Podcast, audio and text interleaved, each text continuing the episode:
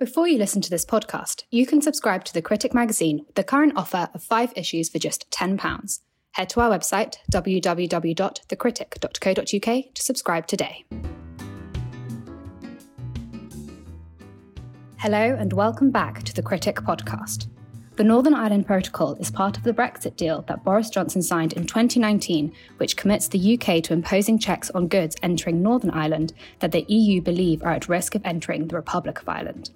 The DUP says by creating trading barriers between parts of the UK, it undermines the Act of Union, but supporters say it's a necessary consequence of Brexit and is needed to protect the Belfast Agreement and prevent a hard border being erected on the island of Ireland. Speaking about the Northern Ireland Protocol for a recent BBC programme for Northern Ireland's centenary, the Prime Minister said he was removing the unnecessary perturbances and barriers that have grown up we're getting the barnacles off the thing and sandpapering it into shape. Uh, he, of course, famously told the DUP's party conference in 2018 that he would never put a border in the Irish Sea before agreeing to put in place, in his own words, protuberances and barriers between Great Britain and Northern Ireland as part of his revised withdrawal agreement. And this morning, the PM spokesman said there were no current plans to trigger uh, Article 16, the mechanism to dismantle the protocol, but that they weren't ruling it out. And to talk about all of this, I'm delighted to be joined today by two guests. Simon Hoare is a Conservative MP and the chair of the Northern Ireland Select Committee, and David Hoey is a Northern Ireland businessman and producer of the PoliticalOD podcast. Simon, perhaps we could just start with you. I think it's fair to say your position on the protocol has been fairly positive. Uh, maybe you could just start by saying, you know, why it's there. You know, the Prime Minister admits now it's been causing some problems for trade within the UK, and unionists say it's been a disaster and it's only been around since January the 1st. So, so you know, why do we need the protocol? What was it put there for? Well, I mean, to answer those questions, I mean, maybe not in the order in which they were asked. I certainly think it's too early to come to a um, definitive view one way or the other. Uh, and but certainly, you know, we, we need to keep it under review. What, why is it there? Well, basically because the European Union need to protect, perfectly understandably, the integrity of their single market in the same way that we need to respect and maintain the integrity of our internal market.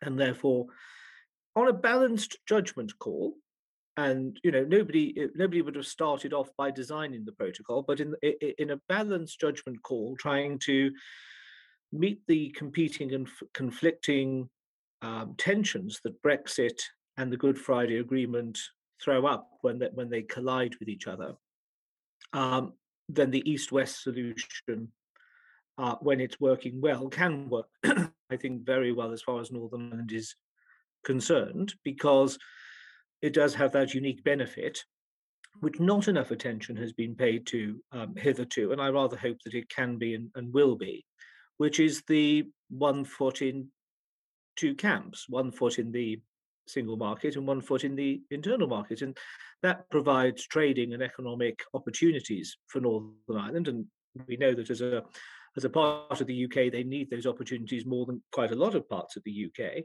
But it puts at a distinct trading advantage uh, businesses in NI uh, uh, to a much better advantage than, say, businesses in my constituency of, of North Dorset. So I know it always sounds trivial when we talk about ironing out creases and addressing teething problems. Um, but we, sh- you know, we shouldn't lose sight of the fact that we're only what four months in um, to its operation after 40 years of businesses and others getting used to one way of doing business. I mean, I think I think to an extent we should be surprised by the by the lack of problems which there has been. I, th- I think many of us were braced for far greater problems uh, than we than we've actually seen. Um, and part of the problem, I think, has been was the lateness my select committee, all of last year, had been pressing ministers for an early decision and an early route map so business could get their head around what they would need to do. In essence, that only came into practical currency uh, during the last month of last year. And that was on top of the challenges which business had faced with COVID, seasonal holidays of Christmas and the New Year. So I think it's amazing that GB and NI businesses have shown such ingenuity, patience, perseverance, resilience, and preparedness to to give things a go. And you know, I think we should salute those business women and men who have been doing just that, who have been keeping the wheels on the hmm. bus. Mm. David, uh, Simon says there that the uh, the Northern Ireland Protocol offers businesses a unique uh, opportunity with a foot in both camps, and you know, supporters say that supporters of the protocol say that it was designed to protect the Belfast Agreement, and without checks on between GB and Northern Ireland, there'd have to be checks on the island of Ireland, which would lead to violence. And David, you campaigned to leave the EU. You know, what would you say to that? Uh, there's a whole uh, list of things wrapped up in that question. So uh, I'll go back to to perhaps looking at the uh, why we are where we are uh, and whether that that is really sustainable in terms of what the Northern Ireland Protocol is currently being, I guess, interpreted uh, as meaning. first of all, if we go right back to the the government's, I don't know if it was a white paper, but certainly their uh, stated intention of uh, for Brexit, and in particular in relation to uh, trade between uh, Ireland and uh, the United Kingdom. Uh, the idea of cross-border trade was that, largely speaking, we're really looking at a, a small amount of companies amounting to an awful lot of the trade into the Republic. Um, and indeed, 60% of all trade um, well, back in 2017 or so, uh, 60% of all trade uh, from Northern Ireland uh, to the EU uh, were into into the Republic. Um, so you know, the, the EU represented a very small part of Northern Ireland trade overall. Um, the the cross-border movement of goods, again, predominantly, a lot of that 60% was probably in milk uh, in uh, live animals for slaughter uh, in the in beef plants, and um, I think chickens come north, if I remember rightly. Um, pigs come north, beef goes south, something like that. And you, you have a, a, large, I suppose, a number of engineering companies perhaps that would send large capital goods down south. But you almost had a 80 20 rule. About 20% of business in Northern Ireland, 20% businesses really uh, that they were the big ones that amounted to by value by volume of trade. 80% of trade was small business and just the incidentals of buying stuff in the north and moving it to the south. Some some border uh, trade in that respect. People going to Tesco's or Asda. Uh, people buying uh, small trade uh, goods and taking it across. Uh, so the, the British government was fairly relaxed. And in the early days, of course, so was the Irish government and they were talking about how can we practically achieve this. When Leo Varadkar became uh, Taoiseach in, in the Republic, that changed, and all of a sudden it became uh, entirely oriented to EU. And we, we, have seen the the video recordings where the EU, as Barnier and his team, uh, were discussing how uh, Ireland would be a, a, good means of holding uh, the UK within negotiations and, and, and extracting and benefit from the negotiations back to the EU. So the nature of the Northern Ireland Protocol, as it, as it was developed in the backstop and then created, I guess, as, if, as it were, into a front stop, uh, ended up with us being in a in a hybrid situation in Northern Ireland. And I hear people say that it can be uh, the best of both worlds, and uh, we, I guess, we'd have to see if that comes to it. But the damage in terms of the east west trade is substantial. Uh, now, large companies, of course, a lot of this is easy to deal with, and the and the costs are fairly small relative to a high value or or a trade that is is uh, let's say a, a, a, ton of steel uh, brought over on a ferry might only attract an extra 150 pounds of carriage. Uh, but let's say you want to bring over a pallet of, of um, paper clips or uh, uh, perhaps uh, copy paper. Uh, that would also have 150 slapped on it. And that starts to eat into the margins of small businesses. Um, and small businesses, I think, are the ones that are really going to get hit quite badly because the overall cost is quite high. Uh, and that also includes small businesses no longer able to uh, sell by sell by internet without having their their core costs increase because they've had to buy in with the extra costs of of uh, paperwork and import uh, costs uh, into Northern Ireland, and then trying to sell into a GB market, which was their big market, uh, against people who don't have to uh, carry those costs. And of course, as all of us have discovered in Northern Ireland, there are a lot of items that are no longer readily accessible via Amazon or by the many other sites we use like Etsy, uh, eBay, not in the high street, uh, where small companies just can't be bothered uh, with the scale. Uh, and we've seen that on some foodstuffs as well. Uh, Kent supplier of Stilton just said he's not supplying Ireland, Ireland as a whole, not just not just Northern Ireland. Um, David, so David we, can you see any merit in Simon's uh, argument that, that it provides the best of both worlds for, for any types of companies? I think for large international corporate businesses, you could see how, given that this is broadly going to be uh, the costs involved are largely accounting where they're able to take on extra staff at a marginal cost to the overall business, then I could see where they would uh, would perhaps gain businesses. You could argue, if it wasn't for the um, uh, grace period on, on medicines, that there would be an advantage in pharma companies moving operations into Northern Ireland uh, because they would have full access perhaps to the single market, but also uh, the security of law within the United Kingdom that we certainly have seen that the EU is perfectly capable of simply tossing aside uh, when it suits them with their uh, effort to, first of all, uh, invoke Article 16 and then simply walk away from that when it, they suddenly realized how damaging it was for their reputation, which of course it was. Simon, what do you think of that argument then? Is this could this potentially be good, uh, but only for big businesses? Is this just kind of crony capitalism that's um, that pricing out the, the little no, people? No, no. I think I, I think it could be good for for lots of businesses. I mean, David has mentioned uh, pharma. I certainly think in the in the whole sphere of um, adding value to raw product through food processing, um, there, there is a lot, uh, there's real scope, I think, for growth there in, in the Northern Ireland economy. Um, I, I, think there is scope for, for any business um, that wants to be in business, um, drawing upon a, an enthusiastic and, and skilled workforce which exists within Northern Ireland, with a real, you know, um, appetite for entrepreneurship, uh, inventiveness, and the like. You know, the home of the home of Titanic and Game of Thrones. Um, you know, who could ask for anything more, as it were?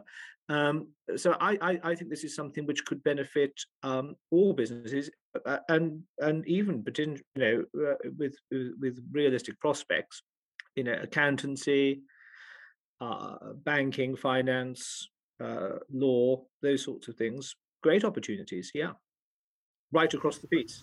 But Simon, the the the, the protocol has seems to have um, mostly angered the unionist community. The DUP are particularly annoyed. There's another unionist party that seems to be snapping at their heels, and they say it undermines the Act of Union 1801, which prevented trade barriers being erected between Britain and Ireland, which which then carried over for Northern Ireland.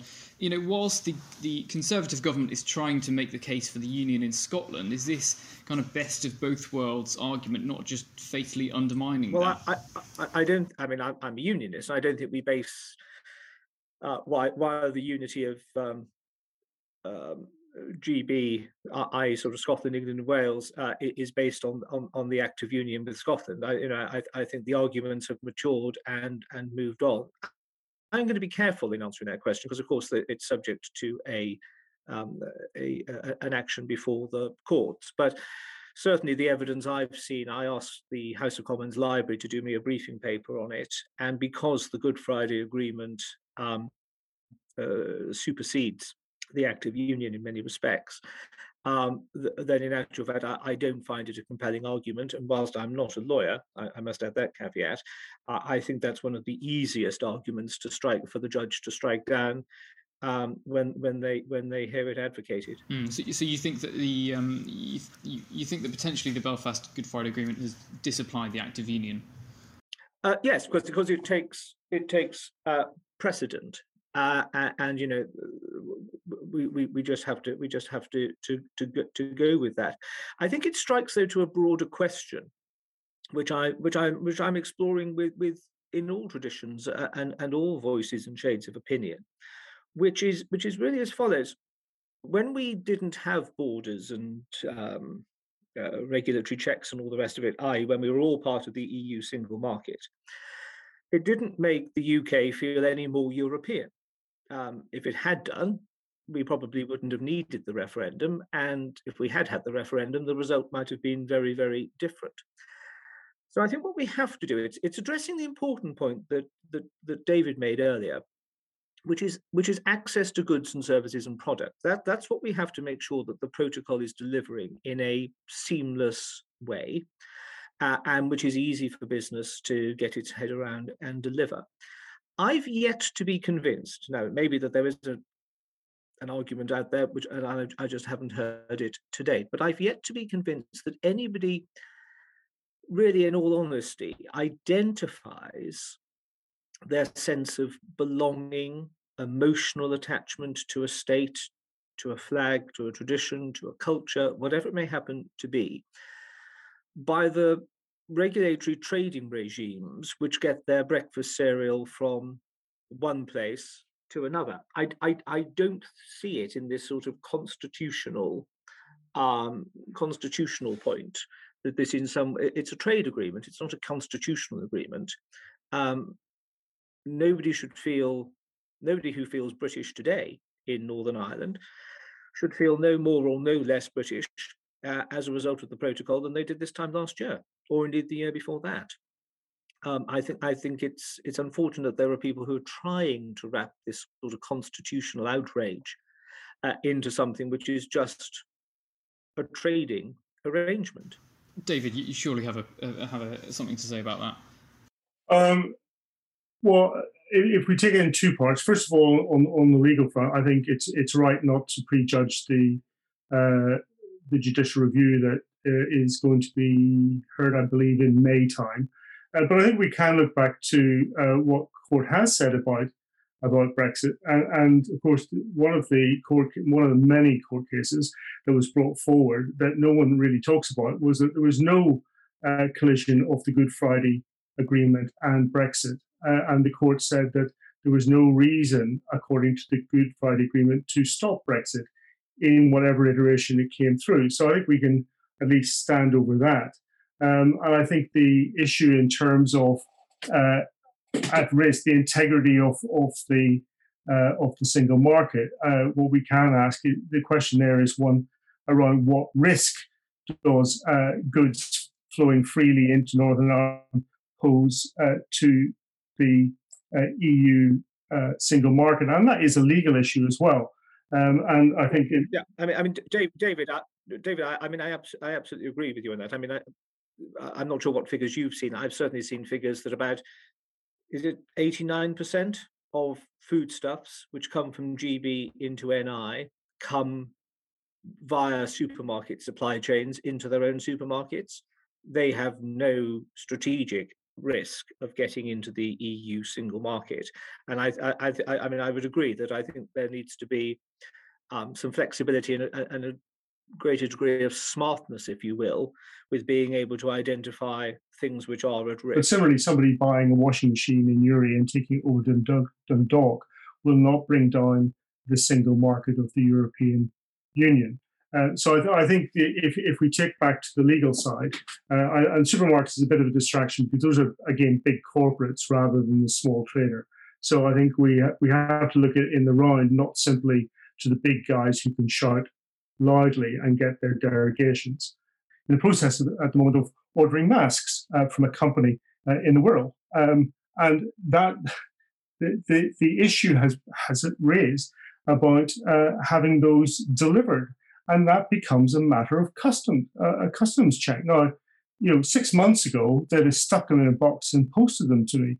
Now there is going to be an additional cost in that uh, delivery, um, and if you think that that's just a, an economic, a mere economic transaction, that makes me feel really annoyed, and it does make me feel that I am not a an equal citizen in the sense that I can simply pick up the phone and order something from another part of my country and get it the same as anybody could in in uh, in Simon's constituency. So yeah, uh, I, I think there are issues. It's not it's not going to bring uh, my my Britishness, but my sense of fairness and propriety is certainly uh, affected by the fact that, you know, again, people wanting to just send things over.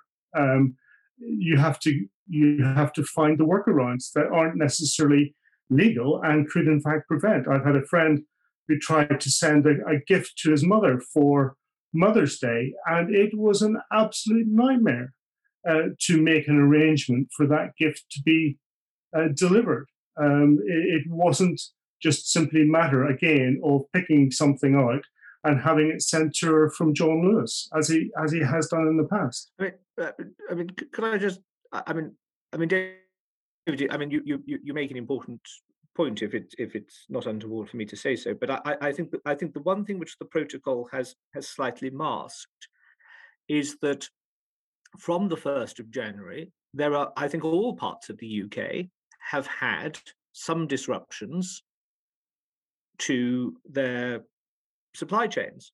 I, I it, it hasn't just been things being delivered uh, to Northern Ireland. It's been stuff coming from the continent into GB, where there has also been uh, uh, delays. There's been loss of trade. I, am dealing with at least half a dozen cases at the moment of businesses in my constituency who are just having the most terrible time getting their stuff into their traditional markets in in the EU. And I think you know there is this.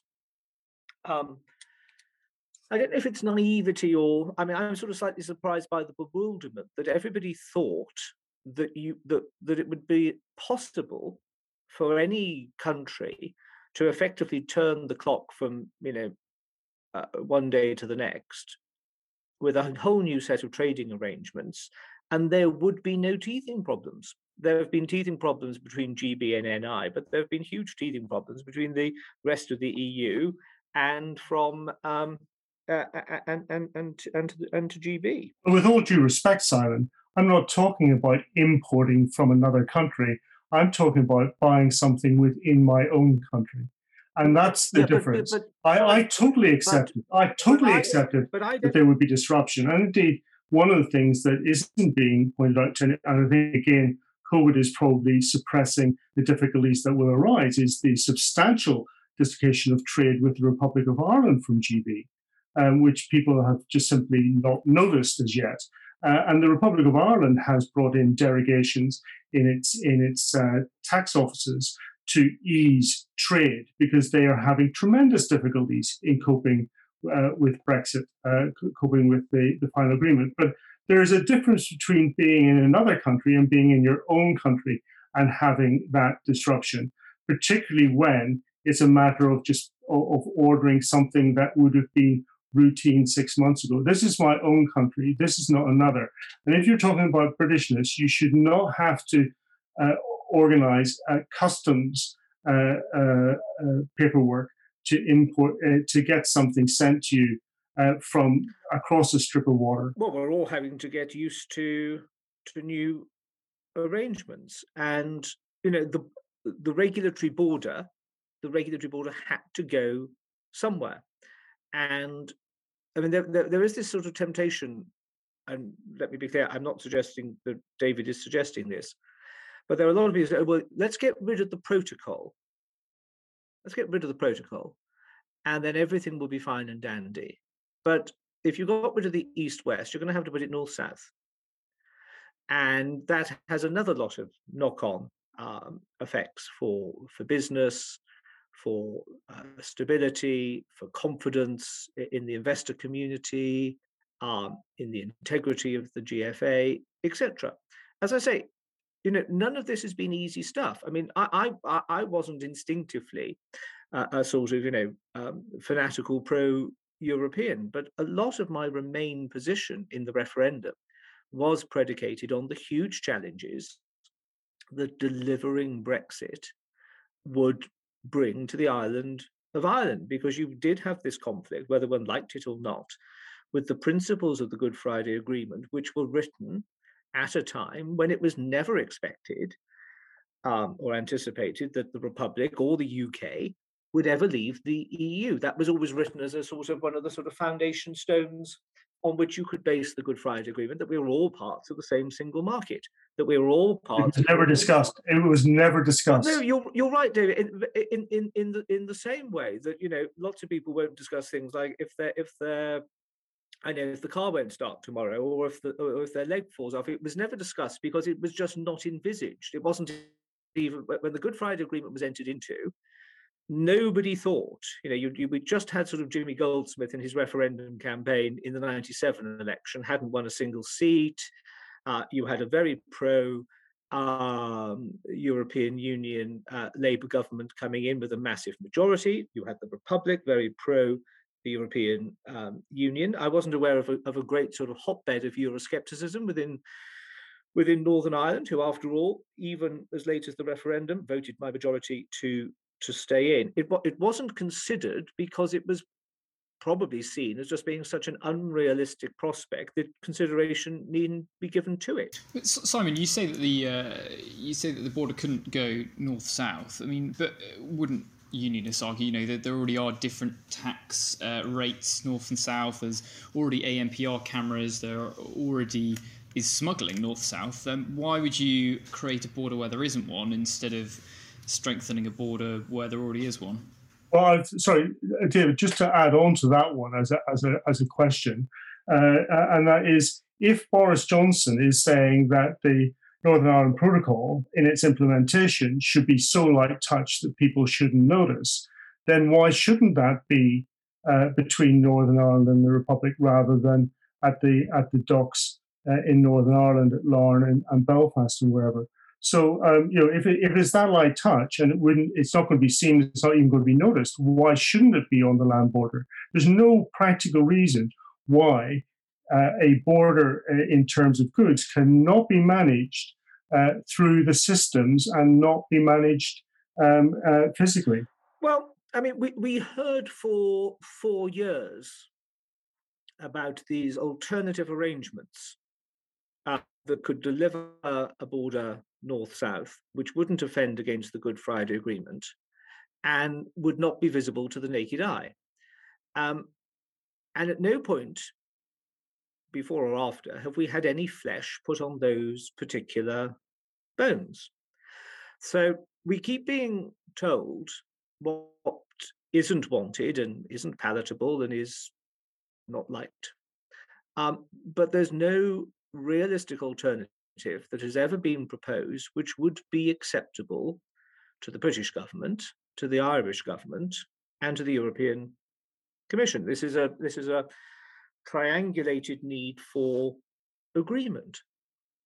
And uh, so I think the challenge is is to, is to get that invisible light touch um, regulatory regime predicated on the principles of the protocol rather than continuingly dangling the uh, as yet to be defined alternatives in front of people to say, well, latch onto this, and then just found that they've latched onto a whole pile of uh, of thin air. What, what I what I do have enormous sympathy with is that I, uh, you know, hindsight is that great skill which politicians always wish they'd had. Um, I I think the government could have been and should have been far clearer, far clearer in in not just what was being delivered, but why, taking people into their confidence as to their thinking, into their rationale, into their strategy. And then I think people would, they may still not like what they arrive at, but I think what, what is fueling this, and I have great sympathy for it, is that a, a lot of people feel that they've been taken for not taken for a ride, but taken for fools. That they've only been shown partial bits of the truth or given the bits which they think that the giver feels may be palatable. And there's no point trying to pretend that there isn't a border east west because there is. But you that but it makes it a bit more palatable if you explain that the border has to go somewhere.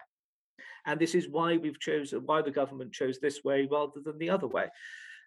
I hope it's not too late to do some of that explanation, but I feel that an awful lot of people have been annoyed by its absence.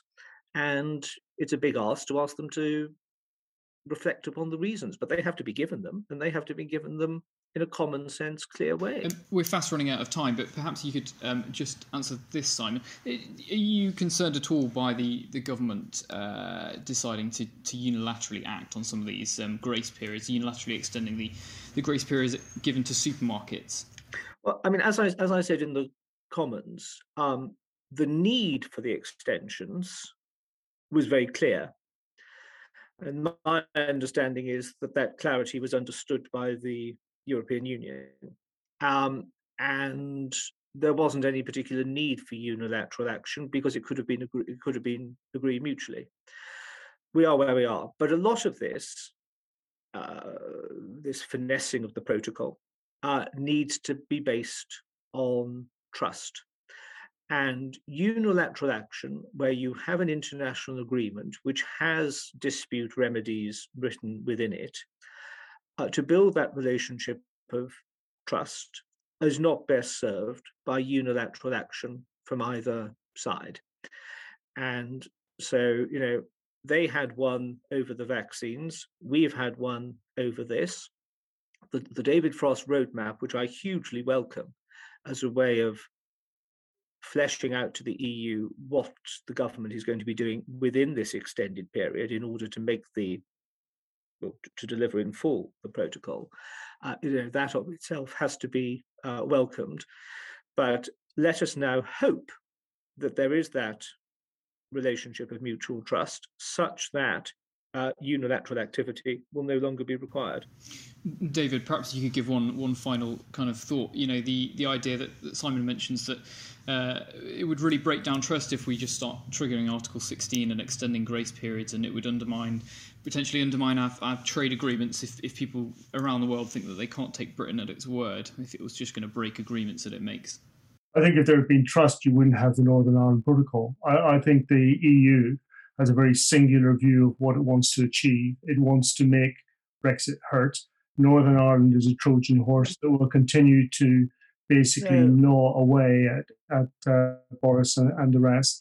Uh, and if the price is the breakup of the union, I don't think the EU will give two two figs. I don't think the Good Friday Agreement featured in any no, uh, particular great uh, uh, aspect of the EU's thinking, other than how uh, its spirit uh, some elusive and uh, peculiar idea of what it actually was uh, could be used to basically uh, extract greater concession and to make it difficult for Brexit to succeed.